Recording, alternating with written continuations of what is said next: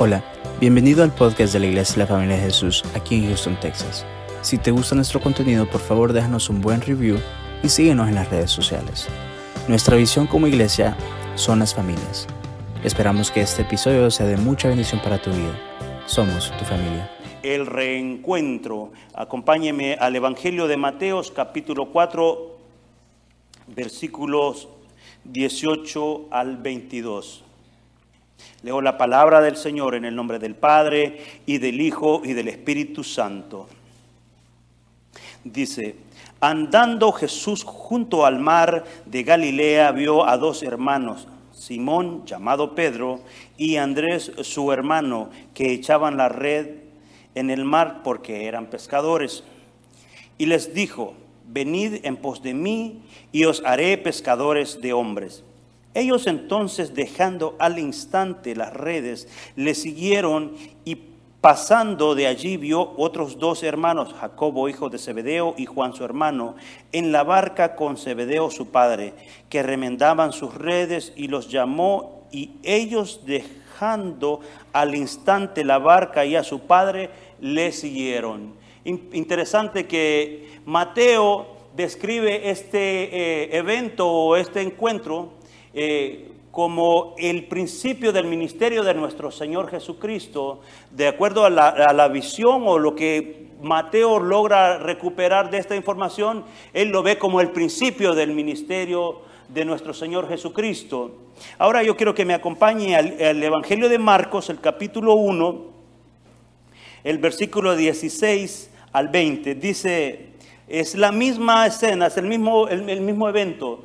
Pero Marcos lo ve de otra, de, otra forma. Jesús llama a, sus, a cuatro pescadores. Dice, andando junto al mar de Galilea, vio a Simón y a Andrés su hermano que echaba la red en el mar porque eran pescadores. Y les dijo Jesús, venid en pos de mí y haré que seáis pescadores de hombres. Y dejando luego sus redes, le siguieron. Pasando de allí un poco más adelante, vio a Jacobo hijo de Zebedeo, y a Juan su hermano, también ellos en la barca, que remendaban las redes, y luego los llamó y dejando a su padre Zebedeo en la barca con los jornaleros, le siguieron. ¡Wow! Estamos hablando del mismo evento, pero Mateo describe que es el principio del ministerio de Jesús y Marcos solamente hace referencia de que el Señor hace llamado a cuatro pescadores. Eh, a mí me gusta siempre hacer estas comparaciones, especialmente porque la palabra de Dios, nosotros podemos leer estas historias, especialmente los evangelios. Recordemos que los evangelios fueron eh, información que se recopiló para que nosotros aprendamos de ellos, porque no todos tienen la misma visión. De hecho, ahora yo quiero pedirle que me acompañe al Evangelio de Lucas.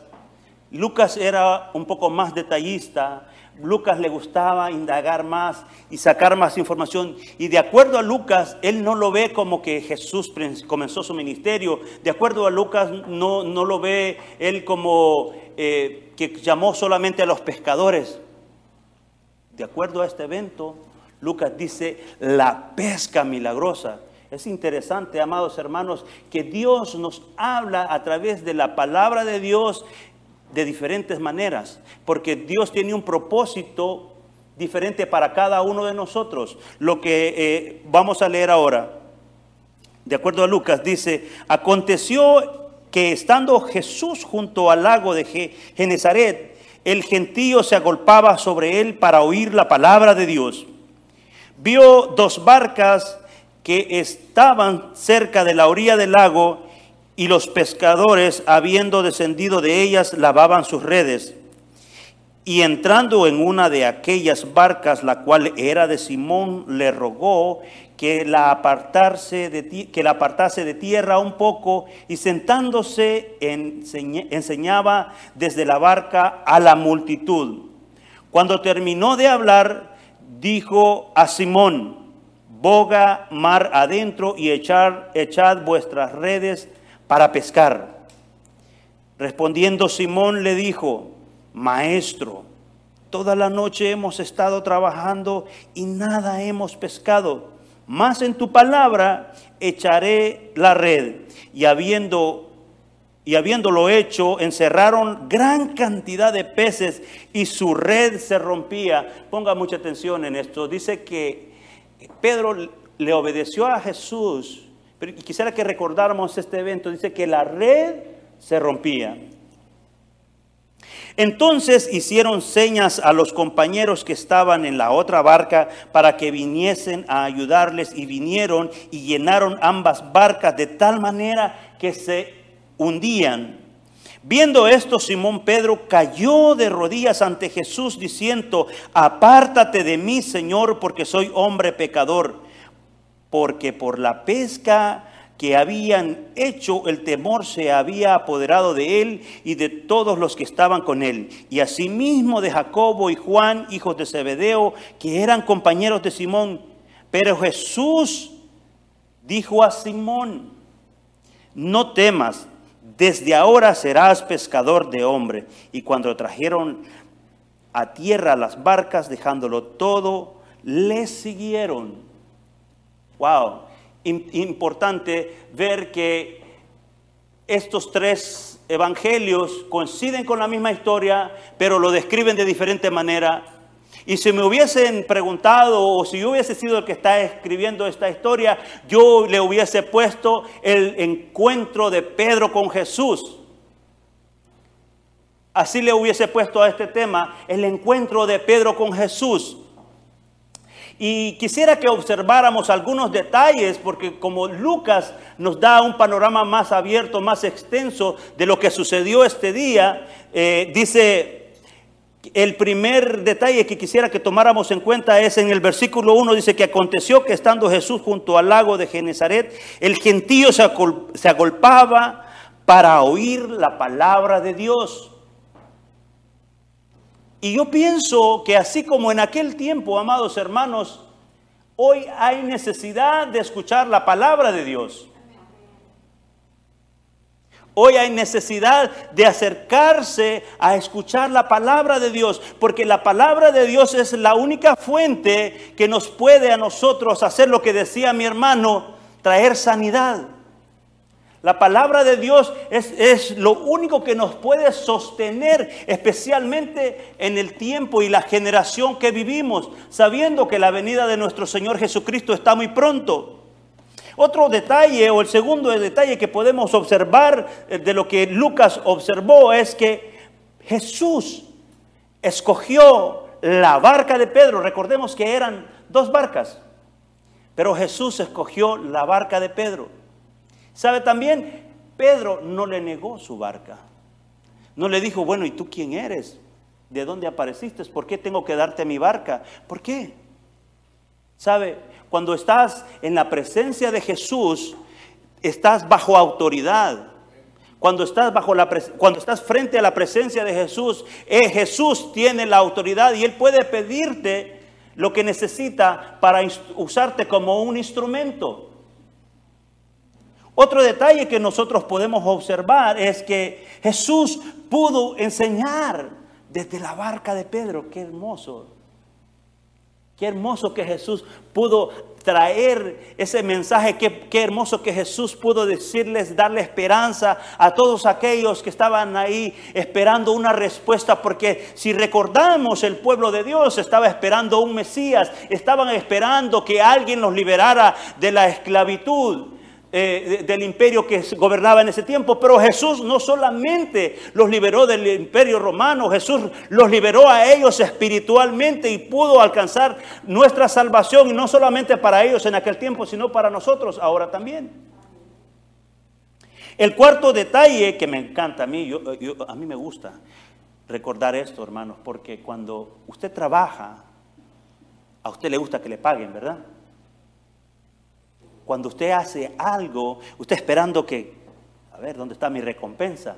Jesús siempre da una recompensa para los que le sirven, hermanos. Jesús siempre da una recompensa. Y aunque nosotros debemos de entender que nosotros no trabajamos por la recompensa, trabajamos porque amamos al Señor. Esa debe ser la razón más importante para trabajar en el reino de los cielos, en el reino del Señor. Dice que Jesús le pidió a Pedro, en el versículo 4 dice, cuando terminó de hablar, dijo Simón a Simón, boga mar adentro y echad vuestras redes para pescar. Respondiendo Simón le dijo, maestro, toda la noche hemos estado trabajando y nada hemos pescado, mas en tu palabra echaré la red. Y, habiendo, y habiéndolo hecho, encerraron gran cantidad de peces. Lo que veíamos la semana pasada, hermanos. Jesús honra a los que le sirven. Y este fue el caso de Pedro. Pedro le permitió, le dijo, sí Señor, está bien, voy a ir. No sé, porque Pedro era un hombre de profesión, era pescador eh, profesional, ese no era de esos como practicante o amateur, no, Pedro era un pescador. Ahí el Evangelio de, de, Marcos y Mateos nos hablan de cuál era la profesión de ellos y estos hombres sabían lo que estaban haciendo. Habían estado toda la noche pescando, pero ¿sabe? No agarraron nada. ¿Sabe por qué? Porque Jesús quería tener un encuentro con ellos. Jesús necesitaba que ellos no agarraran ningún pez para que Él, para que ellos pudieran ver la gloria de Dios.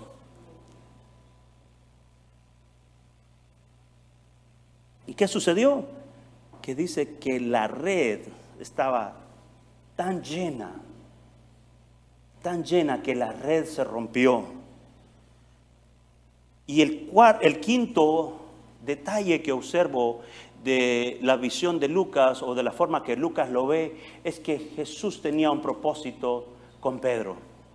Y Jesús tiene un propósito con cada uno de nosotros. Desde el primer día que tú y yo aceptamos a nuestro Señor Jesucristo, Él tiene un propósito en nuestra vida. Desde ese día, del día que tú lo reconociste como tu Señor y tu Salvador, Él tiene un propósito en tu vida. Y el propósito que el Señor tenía con Pedro era de que la palabra de Dios siguiera extendiéndose cuando Él ya no estuviera. Sabemos que nuestro Señor Jesucristo, Él sabía, Él sabía quién era y Él sabía que iba a pagar el precio de nuestro pecado para salvar esta nación y no solo esa nación, sino que todo el mundo. Todo el mundo, amados hermanos. Fíjense, quiero contarles algo que me pasó hace unas semanas atrás. Eh, hace mucho tiempo eh, tenía esta, esta duda eh, con respecto a donar sangre. Y en mi compañía o en la compañía donde yo trabajo siempre van dos o tres veces al año a el, bus para donar sangre. Y, un día yo estaba ahí, entro y veo el bus ahí tan temprano y, veo que dice, pues quieres donar sangre, puedes salvar vidas. bueno, voy a intentarlo, a ver cómo funciona esta cosa. Fui, me inscribí y empecé a, a llenar un formulario y empieza la persona a decirme qué es lo importante de donar sangre. Yo no lo había visto de esa manera, yo no lo había visto de esa forma. Me dice, ¿sabía usted que hay tipos de sangre que pueden salvar eh, hasta seis vidas? ¿Sabía usted que hay, tipos de sangre que, no, es muy fácil encontrarla? Y entonces yo decidí, le dije, bueno, está bien, sáqueme la sangre. Y empecé a, a donar mi sangre. Y cuando estaba en este proceso de donar mi sangre, yo pensé que me iba a doler mucho. La verdad, hermano, no, no me dolió. Solamente sentí como que una picada de hormiga me pasó. Pero me dijo, sabe, muchas gracias, porque podemos salvar seis vidas con su sangre. Y entonces el Señor me dijo, sabes una cosa, Miguel, no solamente tú puedes hacer eso, yo lo hice por todo el mundo, porque mi sangre es para salvar a todo el mundo.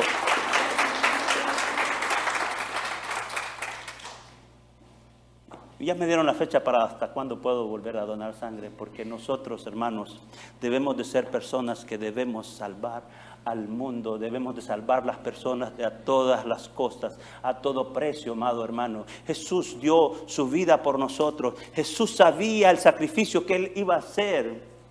Y, yo me imagino a los discípulos, yo me imagino a Pedro y a los demás discípulos detrás de Jesús viendo cuando venía eh, este Bartimeo. Usted se recuerda de Bartimeo que estaba ciego y le dice, Jesús, hijo de David. Jesús, aunque la gente quería detener a Bartimeo, Bartimeo se fue ante todo porque necesitaba que sus ojos fueran abiertos. ¿Y sabe qué pasó? Bartimeo obtuvo su vista. Usted se recuerda de la mujer con el flujo de sangre también, que a toda costa también entró en aquel lugar y, no le importó que la gente dijera, ¿quién es esta mujer? ¿Por qué me está empujando? Entró y tocó el borde del manto de Jesús y esa mujer fue sanada. Porque Jesús es la sanidad. Usted se recuerda también el paralítico de Bethesda. También todos aquellos que se acercaron a Jesús recibieron su milagro. Y lo mismo le digo a la iglesia hoy. Todo aquel que se acerca a Jesús, amados hermanos, va a encontrar su milagro. Jesús tenía un propósito con la vida de Pedro. Pero cuando nuestro Señor Jesucristo llega a sus últimas semanas, eh, que Él iba a entregar su vida para salvarnos a nosotros, recordemos que Pedro le negó tres veces. Pedro dijo, no, yo no he andado con él. Oh, no, ¿por qué? Le, le preguntaron la primera vez, la segunda vez, la tercera vez. No, ¿sabe?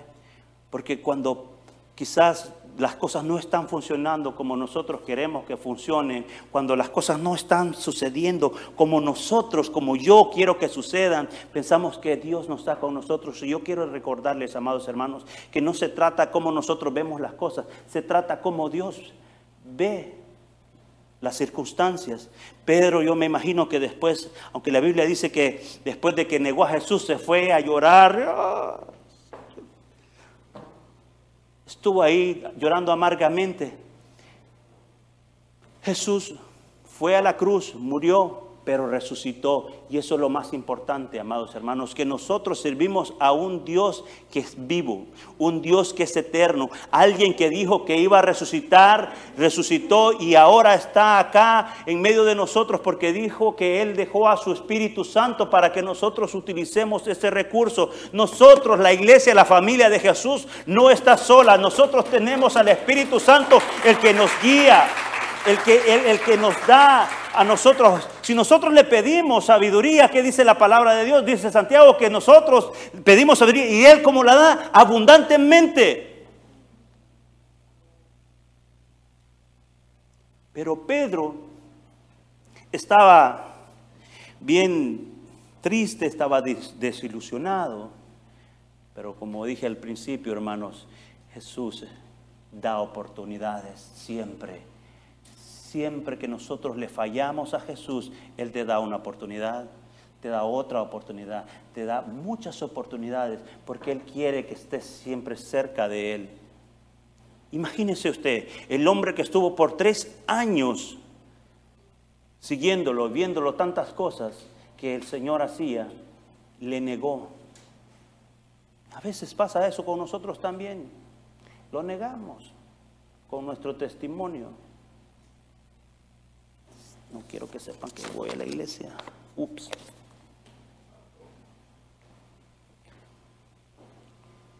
Con nuestra forma de vivir, a veces negamos al Señor, hermanos. Pero quiero decirte, si haces eso, te pido en el nombre de Jesús que te arrepientas, porque Jesús dice que aquel que se arrepiente, Él le abre las puertas siempre. Si usted se fija, Jesús murió con los brazos abiertos, porque Él dice, estoy aquí aquí está, mis brazos siempre están abiertos para darte un abrazo y decirte bienvenido. A veces cuando nos volvemos así bien religiosos y todo eso, si decimos, oh no, no puede ser, este ya pecó, y por eso la mayoría de, de, iglesias religiosas, hermanos, no tengo nada en contra de las iglesias, que quede bien claro, pero cuando nosotros nos volvemos muy religiosos, lo que logramos es que la gente en vez de acercarse a Jesús, que ese es el propósito, que la gente vengan a Jesús y no se vayan al mundo, porque el mundo también los va a estar esperando, amados hermanos, pero si nosotros tenemos la actitud de Jesús y entendemos que fuimos llamados para salvar las gentes y decirle, ha fallado, ven a la cruz. Ven con Jesús porque Él te está esperando siempre. Ven con Jesús. Pedro fue un ejemplo y yo quiero ahora que me acompañe al, Evangelio de Juan, el capítulo 21. Dice, después de esto, Jesús se manifestó otra vez a sus discípulos junto al mar de Tiberias y se manifestó de esta manera. Estaban juntos Simón Pedro, Tomás, llamado Didimo, Natanael, el de Canaá de Galilea, los hijos de Zebedeo y otros dos de sus discípulos, Simón Pedro. Simón Pedro les dijo, voy a pescar ellos le dijeron, vamos nosotros también contigo. Fueron y entraron en una barca y aquella noche no pescaron nada. Recordémonos que después de que Jesús había sido enterrado, dice la palabra que él ya se había aparecido en otras ocasiones, que lo vamos a ver, se había aparecido en otras ocasiones. Pero Pedro dijo, bueno, ya no está Jesús. ¿Qué voy a hacer? Voy a volver a pescar. Voy a ir otra vez a tirar la red. Voy a vivir de lo que vivía antes, pues ya no está, ya no está el Señor, ya se acabó todo. ¿Sabe qué pasa? Eso pasa a veces en nuestra vida cuando no estamos viendo lo que, nosotros queremos. Pensamos, ah, mejor me voy a regresar al mundo. Si allá, mejor voy a, a, empezar a, Voy a dejar de ir a la iglesia. Pues lo mismo hablan estos hermanos, el pastor Miguel. No, hermanos, nosotros no podemos volver al mundo.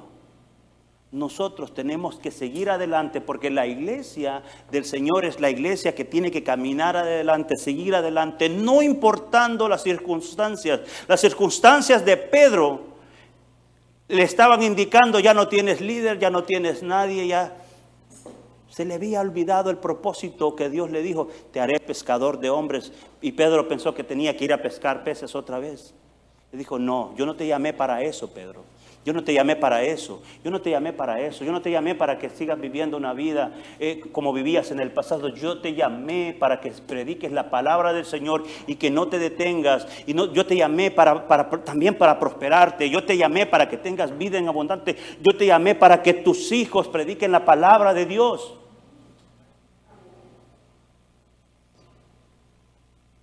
Y Pedro estaba desilusionado pero lo más importante, amados, es cuando viene el Jesús y tiene un reencuentro por él. Por eso dije, yo me tocara que escribir todas estas historias nuevamente, dije, el reencuentro de, Pedro con Jesús.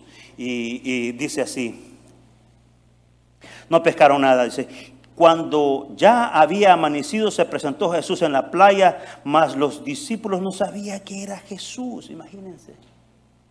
No lo pudieron reconocer, cuidado hermano que usted no reconozca que Jesús está cerca y usted no pueda entender que Él está queriendo hacer algo con su vida. No lo reconocían, dice. Y les dijo, hijitos, ¿tenéis algo de comer? Le respondieron, no. Él les dijo, echad la red a la derecha en la barca y hallaréis. Entonces la echaron y ya no podían sacar por la gran cantidad de peces. Entonces aquel discípulo a quien Jesús amaba dijo a Pedro, es el Señor.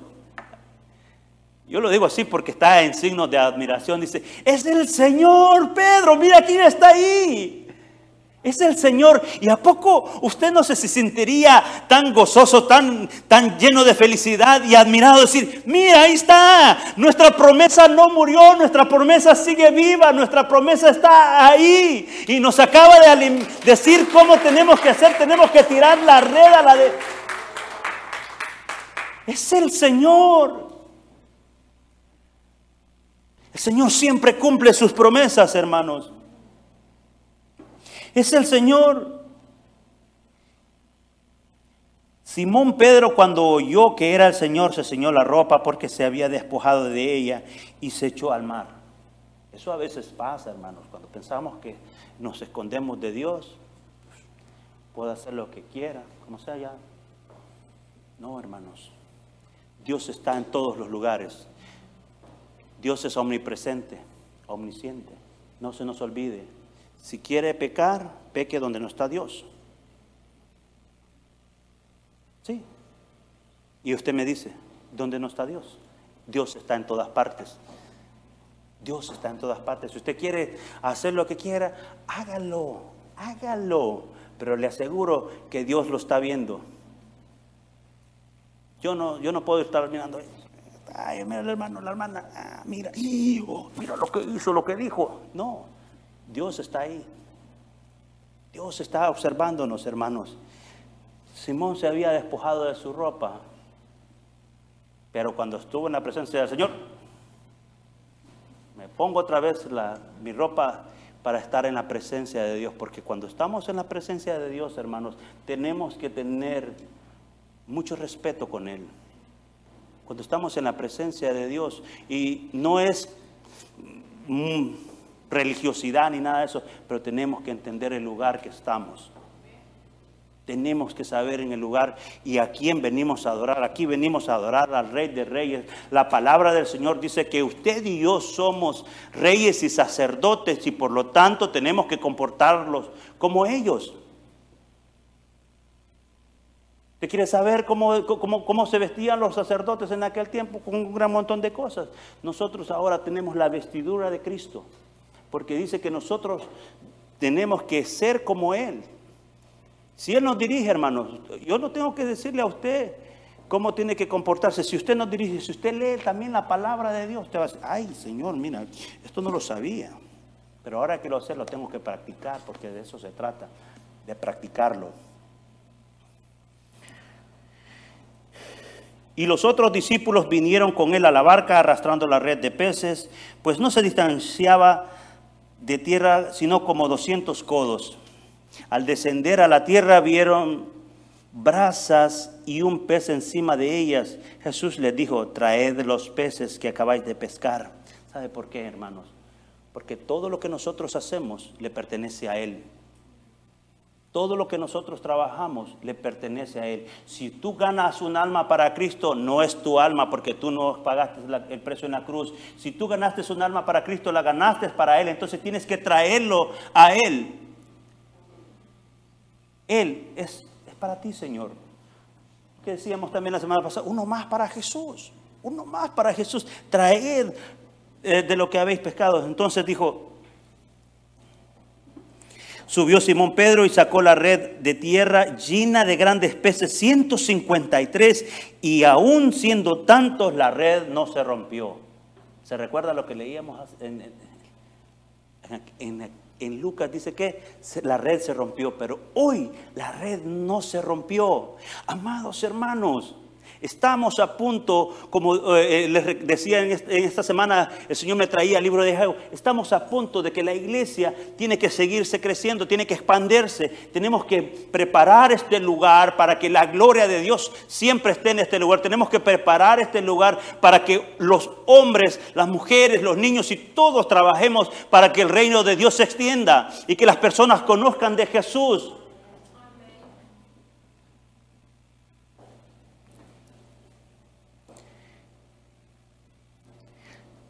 Les dijo, venid y comed, venid y comed. Y ninguno de los discípulos se atrevía a preguntar, ¿tú quién eres? Sabiendo que era el Señor. Vino pues Jesús y tomó el pan, les dijo, les dio a sí mismo del pescado. Esta era la tercera vez que Jesús se manifestaba a sus discípulos después de haber resucitado de los muertos.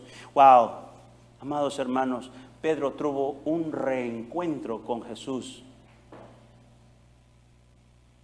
Nosotros tenemos un reencuentro con el Señor día con día, hermanos, porque este evento no solamente fue para un momento, es para todos los días. Recuérdese que hoy dice la escritura que eh, eran siete discípulos. Bien interesante, ¿no? Que cuando el Señor nos menciona siete, y yo siempre lo relaciono con los siete días de la semana, porque Jesús es de todos los días, hermanos. Jesús no solamente es del sábado, del domingo, es de todos los días. Todos los días usted se levanta y tiene que darle gracias al Señor por ese día que Él le permitió. Dice, siete y 153 peces. Y me tuve un buen rato preguntando qué tanto era. ¿Para qué te complicas, Miguel? Si eso, eh, deja a los matemáticos que hagan eso. ¿Por qué eran 153? ¿Por qué no fueron 157? ¿Y a mí qué? Lo importante es que el Señor supo cuántos eran y Él dijo cuántos son. Así es, amados hermanos. La red de la familia de Jesús no se rompe. La red de la familia de Jesús no se rompe. ¿Sabe? Porque si Jesús dijo que no se rompe, Él nos sostendrá y Él nos llevará siempre más allá. Y bien interesante también que Jesús, después de que Pedro eh, se encuentra con Él nuevamente, le dice, Pedro, ¿me amas? Ay, imagínese si le preguntara a usted, ¿me amas? O a usted, ¿me amas? O a usted, ¿me amas? ¿Cuánto me amas? No creo que es una pregunta bastante fuerte. Dice la escritura que Pedro se entristeció y le dijo, ay Señor, si sabes que te amo. Le dijo Jesús, no le dijo, mira, me negaste. Jesús le dijo, yo también te amo, Pedro, pero quiero que hagas mi voluntad. Quiero que hagas a lo que yo te he llamado. Yo quiero que sigas predicando la palabra de Dios a tiempo y fuera de tiempo. Yo quiero que sigas haciendo mi obra. Yo quiero que sigas alcanzando a otros que necesitan conocer de este regalo maravilloso de la salvación. Jesús le dijo simplemente, ¿me amas? Y Pedro le dijo, te amo. Yo le hago la misma pregunta, ¿cuánto ama Jesús? Si Jesús le pidiera su barca en este día, si Dios le pidiera lo que usted más ama en este día, ¿usted estaría dispuesto de dárselo? Si Jesús le dijera, dame tu trabajo, ¿y quién va a pagar mis biles? Yo voy a pagar tus biles, dice el Señor. Yo voy a hacer porque yo no voy a permitir que nada de lo que es tuyo se te pierda. Y sabe que yo prefiero que las cosas estén más seguras en las manos de Dios que en las manos del hombre. Hay, en la FDJ, ¿usted sabe qué es FDJ? A ver, voy a hacer un examen. Ah, eso, la FDJ. La FDJ, hermanos. La FDJ tiene barcas que necesitan que también suban discípulos que suban a esa barca para predicar la palabra del Señor. Hay ciertas barcas acá. Le voy a mencionar algunas. La primera barca pues es tu casa. Dios puede utilizar tu casa para predicar la palabra del Señor. Haz una célula. Pastor, quiero hacer una célula. Lo apoyamos. Vamos a estar ahí, vamos a orar para que el Señor eh, siga, eh, se siga predicando su palabra. Pero acá en la FDJ tenemos la barca de la alabanza. Tenemos el evangelismo. Ujieres. Uy, Ujieres. ¿Qué, ¿Qué es Ujieres? ¿De dónde se sacó esa palabra? Servidores, personas que le sirven al Señor, abriendo la puerta, saludándolo, sonriéndole, bienvenido, bienvenida. Usted es bienvenido aquí a la casa del Señor, como cantamos. ¿Cómo se llama la canción que estábamos cantando hoy? Que la casa del Señor es tu casa. Ah, ahí está. Ve, esta es la casa del Señor, amado hermano. Pero se requiere que nosotros seamos, así como el primer encuentro de Pedro, que le digamos, sí Señor, usa mi barca, usa mi vida para poder predicar tu palabra. Ya no quiero estar sentado solamente, ya no quiero solamente estar escuchando, quiero ser un instrumento para predicar y para llevar tu evangelio a otros que no lo conocen. Porque ese es el propósito, hermanos, que nosotros prediquemos a los que no le conocen, los que ya conocen al Señor, gloria a Dios por ello, pero el Señor nos ha mandado a nosotros por más por más. Dije las hichas, ¿verdad o no? No, dije, tenemos la barca de las hichas. Uh. ¿Y qué me dice de los varones? A ver, a ver, a ver, vamos, varones. El próximo sábado tenemos reunión de varones acá a las 7.30. Amén. Así de que usted no tiene excusa de decir, lo hemos repetido varias veces, así de que el próximo sábado estamos aquí, varones. Próximo sábado tenemos que hacer lo que nosotros, el Señor quiere que hagamos acá. Vamos a tener un invitado muy especial. Las maestras, que tan importante, hermanos. Maestras que enseñan allá atrás a nuestros niños, a nuestra generación, a los hijos que van a tomar mucho más de lo que nosotros estamos recibiendo. Nuestros hijos, que me dice también de la oración. Aquí hay una barca. Se necesita levantar eh, esos pilares, esas columnas que siempre estén, que aunque el pastor quizás no pueda venir ese día, pero usted venga, hermano. Usted venga, hermana, aquí a orar, a interceder por otros, a pedir para que el Señor bendiga sus vidas. Aquí siempre estamos pidiendo para que el Señor bendiga sus casas, hermanos, que no falte que no falte la protección en su casa. Eh, la semana, esta semana que pasó también el Señor traía a mí este recuerdo. Ora para que el Señor proteja sus casas. Están en peligro. Yo no sé quién estaba en peligro, yo no sé quién está en peligro, pero ora para que el Señor proteja sus casas. Que el ladrón quiera tocar ahí, que mire mi ángel y que se le hayan abierto los ojos y que salgan huyendo de tu casa o donde tú vives. Porque Él es el que trae la protección a nuestras vidas. Que me dice de la media allá, mire, ya necesitamos otras manos extras allá, ¿verdad? Amén, ¿verdad? Necesitamos a alguien que esté checando ahí, que las cámaras se, se, enciendan bien y todo esto, para que el que está predicando aquí salga bien, más flaco.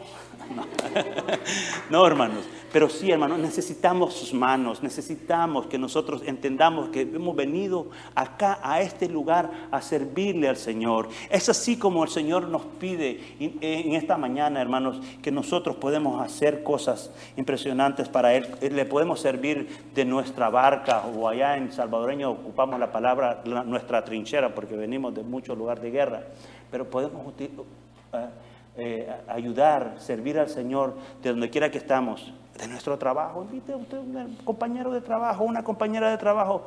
Eh, vente a la familia de Jesús. Ahí hay palabra. Quizás se ha sentido como Pedro, quizás hay un poco, ah, Señor, no entiendo lo que está pasando. Pero sabe, Jesús renueva nuestras fuerzas. Jesús renueva nuestras fuerzas todos los días. Yo quiero pedirle que nos pongamos de pie.